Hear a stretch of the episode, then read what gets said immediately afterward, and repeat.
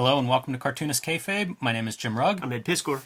Man, is this a fun episode today, Ed, looking at Buichi Terasawa's Cobra number one. Before we open that one up, speaking of manga, you can find Ed at the end of November in Tokyo at the Tokyo Comic Con, tabling with Geof Darrow the last weekend in November. So be sure and stop by there. That should be an amazing comics event. Very jealous of that, but look forward to coverage on the channel, Ed, when you get back. I want you there, man. Uh, this channel is brought to you by the comics that we make. Ed Piskor's Red Room, the Antisocial Network, and Red Room Trigger Warnings are both out and available now. These collect four complete short stories in the Red Room universe. They are self contained and can be read in any order, so whichever volume you encounter first is the perfect place to start. My latest comics, Hulk Grand Design Monster Madness. The comic books are out and available now, retelling the 60 year history of the Incredible Hulk. The collected oversized Treasury Edition will be in stores in early 2023. If you want a copy of that, make sure and let your store know to pre order one so Marvel knows how many to print. Street Angel Deadly Girl Alive, back in print from Image Comics. Eight complete full color stories of the homeless ninja on a skateboarder. Perfect for this upcoming Christmas season. But we are here to talk some uh, some early manga imprints. Yes. 1990 for Cobra, English adaptation by Marv Wolfman. There's popular manga about uh, a popular anime about Cobra out there, and uh, this is a doozy. Yeah. Viz Comics brings this out, and I don't know if you can see it on screen or not, but this is kind of a deluxe edition. It's a square bound. I don't know if that's 48 or 64 pages, but like a matte finish. Like just feeling this, it feels different than your average comics. I feel like the design of the cover is pretty sharp for a 1990 edition. And they ran mm, six six issues of this, six or 12 issues of this came out. Reads great. I had a blast with this reading this this week. Yeah, the beauty of it in terms of the translation is that you got a seasoned comics writer to add some spit polish to uh to the to the writing, you know, like Marv Wolfman probably don't know Japanese. You get the rough translation Right. and then you massage it and you and you turn it into something that that that we know and dig. Uh some context for Cobra, 16 Tankobon out there from 78 to 1984 or something like that Uh, in the 50 million range for uh, its popularity. Um, so it is it is no slouch of a comic. Had a great Sega CD game uh, called uh, it was in America it's called the Space Adventure, but but it's unmistakably Cobra because it's this. And like I said, it started in '78, and it has that aesthetic. It's an evolution of uh, it's an evolution of of uh, T- Tezuka in a lot of ways. But this dude is bringing some other. Sh- he's bringing Barbarella into the mix. He's bringing Star Wars into the mix. Like all that culture stuff that's out there in the culture. Like this dude's bringing into the story. And this feels like um, a second generation of Viz, the publisher, because we've looked at some stuff like their first year, they bring out My Psychic Girl, Kamui, Area 88, and Xenon, I believe, are their first four series. And they're like regular comic books, except they're bi weekly, but they're kind of like a regular standard comic book saddle stitch. These are higher production values, a little bit thicker, a monthly schedule. So Viz is continuing to evolve Yeah. in terms of like trying to figure out this market and the direct market and all of that. I actually brought along uh, another Viz comic of his. I think these are the two that they publish in this format um, by Terasawa. Midnight Eye number one, um, another one of his characters, and this one early computer coloring. So that's kind of the, the interesting wrinkle on this, and it's a PI. So you know, you see him doing genre is what you see here. You know, the sci-fi Space space pirate. pirate stuff, the private eye, very sexy both of these, and the presentation of both of these. Yeah, and uh, just for more context, Cobra is his first series, and I don't even think he did one shots and shit before. Like I think he did a Cobra story, and then it manifests into something bigger that he was able to kind of kind of build on on top of. And uh, his arm gun here, Psycho Gun. Yeah, Well, let's dive into this because uh, it's pretty fun comics. and you know that aesthetic of like space battleship Yamamoto or whatever. Like it's that it's the absolutely that era of aesthetic in terms of manga. I was looking at this and thinking aesthetically. So if you cover up his fa- Cobra's face, I mean, this could be something Wildstorm is publishing. Very heroic poses, a lot of rendering on like a almost a metallic surface on this sidekick of his, this tattoo and sexy woman in the background.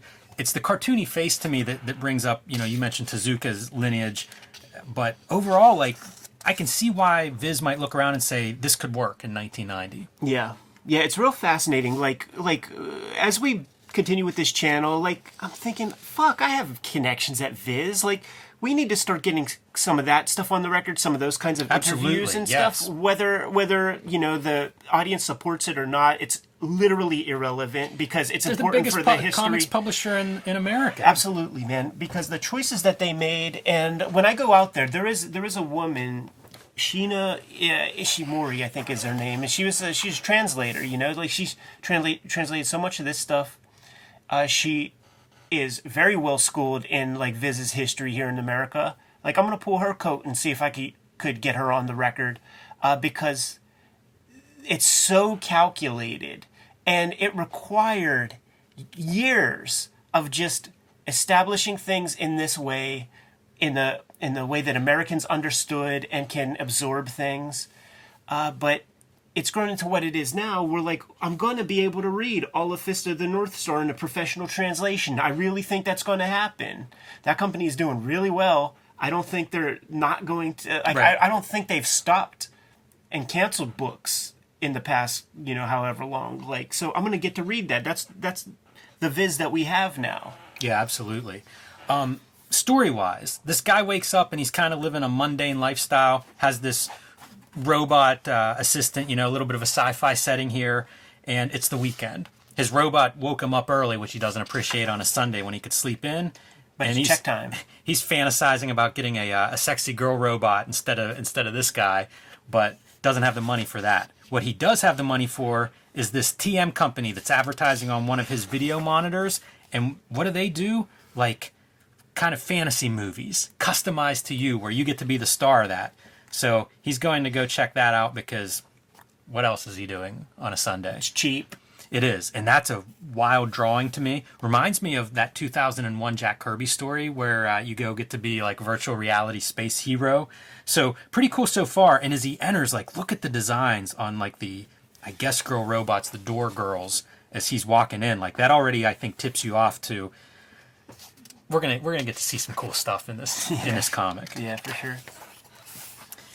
So a lot of uh, you know, like this is a sexy series. I feel like sex is used a lot throughout this series and that sexiness quality. So he engages with like kind of a concierge is is gonna push him. What do you want to see? What do you want in your in your dream movie? Yeah. Your fantasy movie. And you bring up the sex stuff.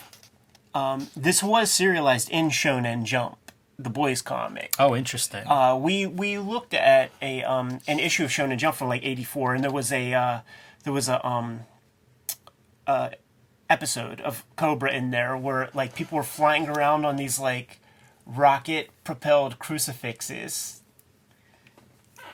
A lot of weird imagery in that book, man. wow, what what you can get away with in a kids uh, kids comic there, right? I'll tell you. This is basically Vampirella costume, by the way, our host. Yeah, with like- a blonde wig on. Yeah, I mean, you know, talk about the Barbarella stuff. It, it's also like so fetishized. Like like he's he's tracing a photo probably. I love all of this stuff, like the little oval light patterns behind it, and whatever this booth is of like discs or eyes or cameras or something, just looks super cool to me. So here he goes. Drug him up with some some gas, I believe, and now he's uh, going to sleep. Fun effect. Looks like it could be something out of like Journey to the Moon or something like a 1930s special effect. Starts cue the Smashing Pumpkins music. exactly. And uh, wake up in this fantasy. He's and Cobra. and his sidekick, what's it, lady, his partner, who is this like masked robot sidekick that again, weird for a kids comic, I think. Strange tangent of their legs like just barely touching. but she looks cool. She's out there killing dragons for him to eat, and, And- he's a lone wolf pirate. And he doesn't look like this guy. No, he doesn't.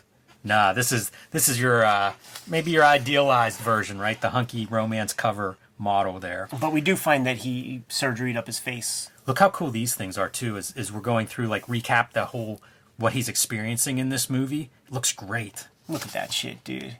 Fucking robot horse. Come on now.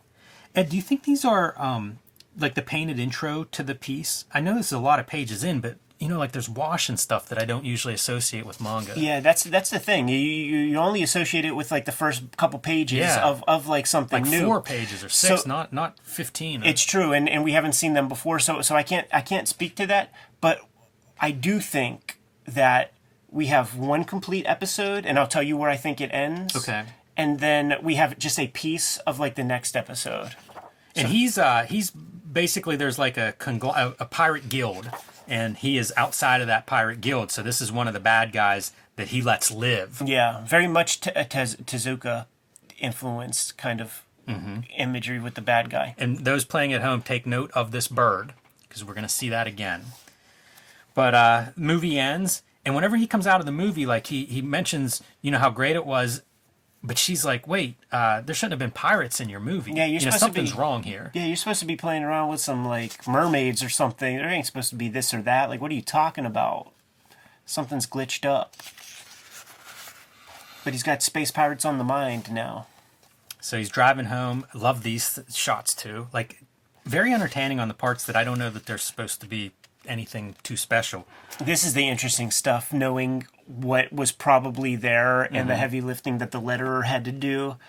Uh, because of that obligation that they felt that like we don't need to be seeing the uh, Japanese lettering and, and and to this day like when we were doing Akira episodes and and with uh, Geof Darrow and Frank Quitely and we're oscillating back and forth between Dark Horse and the Kodansha box set there were people popping up in the comments like I don't want to look at those Japanese sound effects get that get that shit the fuck out of here Yeah. I want to. Not being able to read Screech messes with my experience. so whenever he goes down to check on the guy that he almost wrecks as he's like daydreaming driving along, we see a familiar face, and it is our uh, space pirate. Yeah. So now what is happening? We've got characters crossing over from his uh, fantasy movie into real life. Doesn't add up. And somehow he kills the pirate. Almost like he had a uh, gun where that hand was. Right. Uh oh. And he really kills him, man. Hole burnt right through the middle of him. That'll do it. And we do see there's a gun under his hand, and now he's freaking out like, what is going on? Has no idea, like, is he still in the movie? As a as a boy, like as a creative boy, you're making your own characters and stuff like that. Who hasn't made a character with a gun arm? Absolutely. You know what I'm saying? Like, of course. Like, if you had to come up with like stereotypes of some mythical shonen jump comic, there would have to be somebody with a gun arm at some point. And this is this is the this is the deal. finds this uh, se- secret chamber here whenever he twists his face on the wall. That uh, he's starting to now remember some stuff. Oh, he's got that stogie in too to let you know that he's a pirate. And before they can get too deep into what's going on, some people storm his apartment. Get the classic manga action going on, a little shootout. Comes up pretty good. How about this for our uh, another great pirate character showing up? That bird went and ratted him out. It's a stool pigeon. Look at that skull in the spacesuit. Yeah. How good is that? And she got that missing eye, which is uncanny. Love it all. I am in love with this spread. Look, you still have this kind of weird gray reprints. Yeah, there's a wash to it for sure. Now we're getting into Rain Nest territory, man. Mm. Straight damn log, Man, that's so true. right? Perfect. Yeah, makes me wonder if Ram, if uh, Rain Ness is a fan of this, of some some twisted mangas. But its lady is back. She's been hiding out inside of his robot butler this whole time. It's so ridiculous. Yeah, dude. It it it does have the energy of being um spontaneous in a way. It doesn't feel so planned. No, it doesn't. And also, like, it's not wasting any time. Right, like, we're 30 pages in, and a lot has happened, and a lot of action has happened. A bunch of cool character designs have crossed our, our eyes. And it's all readable too. It's like it's like the exposition is chill. How about this for an effect? That's got to be white painted on top of that wash. Yeah, I think so. There's a lot of that kind of stuff where it's almost like um, manga. You know how you how you making all these pages in a short deadline, but still make them look interesting. And so like you see just these little, I don't know, decorative almost backgrounds, but it's a way to keep everything looking good and moving forward if you're the guy creating it. It's making me think that uh, Zipatone screens out there. I don't know that they really used them in the 70s. Hmm. I'm gonna I'm gonna keep my eyes peeled, but I don't think I recall seeing anything with zips. Well, here we go. Let's uh, let's go from the washes, and now we are going to our straight line art. Yeah. So that that confuses me a lot because I've never seen an intro. Okay, and, and, and, and this is the last page, by the way. Like this is the last page of this first chunk. Uh-huh. It's the size of a one shot. Okay. That would be About thirty pages worth there. Yeah. And then I think we're getting just a piece of the next episode. I wonder even uh, let's see 30, 33 pages. If somewhere in here is where that first one ends, and then um, yeah, I don't know where it would be, but somewhere where they get a drop on him, and then maybe you get a couple of pages of this in, in the next chapter. I, th- I think the first thing, running. like it does look like an end of a chapter. Yeah, and I think that like as a one shot, you know, we looked at it in uh, the Akira Toriyama manga theater. Like some of those things are sixty pages, and and it's an attempt. You know, this is just thrown in when a guy misses deadline or whatever, and the audience is the audience is gambling. You know, the audience is choosing thumbs up, thumbs down. This thing really hit because this artwork feels evolved. Mm-hmm. It feels stronger. The ink is way tighter. You know, the the first piece is dojinshi, man. That's interesting. Wonder how much of that happens, where like the guy kind of makes his own comic and then gets, you know, gets to talk to an editor, and it's like, here are completed pages. I mean, you know, once we get off this stream and everything, we're going to debrief that shoot interview. How much, uh, you know, like this feels so in line with stuff like Star Wars. Like I can see why Viz would think Spacebar. bring this over here, Totally. but also like it would have been contemporary of those kinds of things. Yeah, in the seventies, absolutely. Like that's the in, that's the inspiration. And it- this it- feels it- much more like Tezuka that you mentioned early on. Uh huh. But it but it's literally the Walrus Man, Doctor Evazan or whatever his name is from from like the Cantina scene. Like I have the death sentence on seven systems, whatever the fuck. Like that's what that scene is. Good storytelling here is one of these guys charges charges our hero who just trips him, falls on his own on his own. Uh, I don't know if that's a knife or a sword, kind of in between, but kills him. You know, it's like sticking through his chest. And now, when somebody, his buddies, decide that's that's it, we're gonna take our get our revenge. Here comes Barbarella. Yes, the bounty hunter that shows up and takes out these guys. She's excited to collect that bounty. How cool! Even the creature that she rides on. Feels like Moebius even. That's the thing with this series is like there aren't dull pages. No. The guy's coming up with all kinds of fun stuff. This is weird though. Gotta gotta junk that bike, but he's gonna carry it around. This Listen, man, working on the uh, the lats. And so his memory, you know, what we've learned in this issue is he was Cobra. It just got to be too much for him. Changes his face, fakes his own death, but now he's back. He, Yeah. he was bored with that mundane life after a couple of years, and he comes and visits his own uh, tombstone, and he's followed by our bounty hunter. Yeah, and she's putting two and two together. Are we at that part? Like where she dis- dispatched some guys? Yeah, yeah. She's dispatched them. They talk shop a little, and now she trails him here, and she's like, "Cobra died here three years ago." Yeah, yeah, because because what happens when they dispatch the guys? She realizes there's like an extra bullet wound in one of the bad guys, and she has no idea. She knows she only shot once, and then she putting two to, two together. There's only one other guy who could be that quick a shot, and it's got to be Cobra. See, that's how these shonen uh, comics work.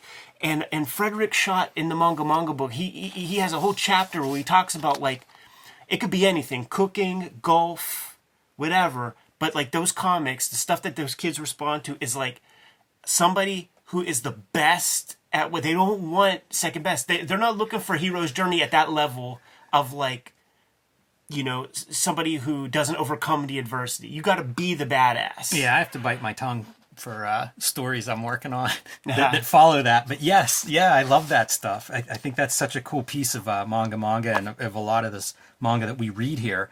Uh, but here's her part where she's putting that together, you know, and she figures out like, eh, you know, maybe uh, maybe you had your face changed. And just as she's about to maybe figure out like this guy could be worth a lot with a uh, with a bullet in him as a bounty hunter, we get another cool looking character that shows up. These bad guys are tracking her, and now here we go. Unlikely alliance, right? We're gonna have to. uh Can't have Cobra. Can't let her die, right? Yeah. And then you find out she's like Ikuza or whatever. Yes, rips off the back of her outfit to reveal her true identity as well. So you see the parallel storytelling too, where it's two characters that are slightly pretending to be some something else. Yeah. And then uh, ad for Hirobi, I guess you call it, man, with Len Wein doing the adaptation, which is so funny because you can never have Len and like you can't have Marv Wolfman without Len Wein being somewhere close, and vice versa. So those guys are cashing some Viz checks. Look at that badass motherfucker, dude. I love that uh, Viz would do this too in all the back of their books. Is you get your bio of, of the artist that we're looking at. Hip- how hip else us. are we going to learn about this Hip guy? us to these guys, man. Absolutely.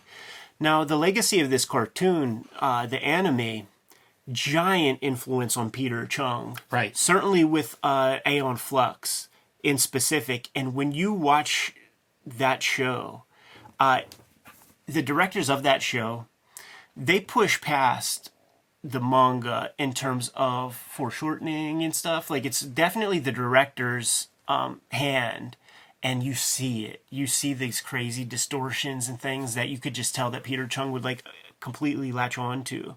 So it's not really the manga so much as uh, the anime. But This was a dude. great issue. Oh, so fun.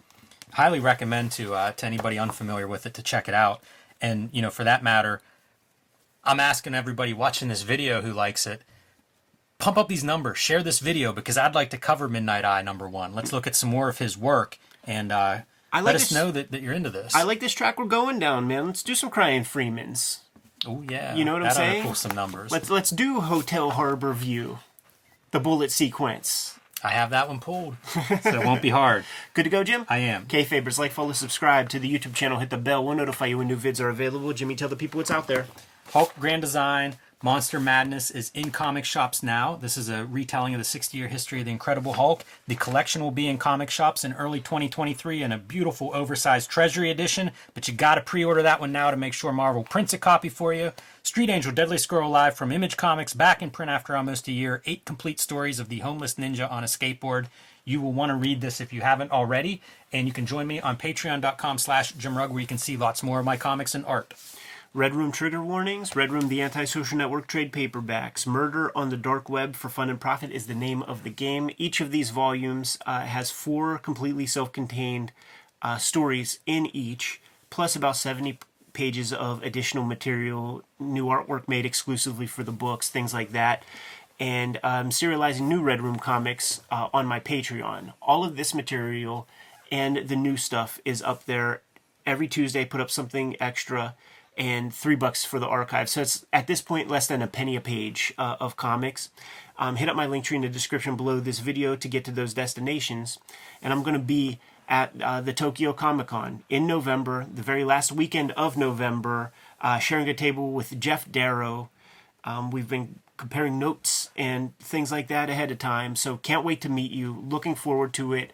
Uh, it's three years since they had a convention out there in Tokyo, and they are nuts. they are stoked to uh, to get the show on the road, man. So gonna be fun. Uh, Jimmy, what else do we have out there, man? subscribe to the Cartoonist Kayfabe newsletter at the links below this video. You can also find t-shirts, hats, mugs, and other merchandise at our spread shop at the links below this video. It's another great way to support the Cartoonist Kayfabe channel. Given those marching orders, Jimmy, we'll be on our way. Read more manga.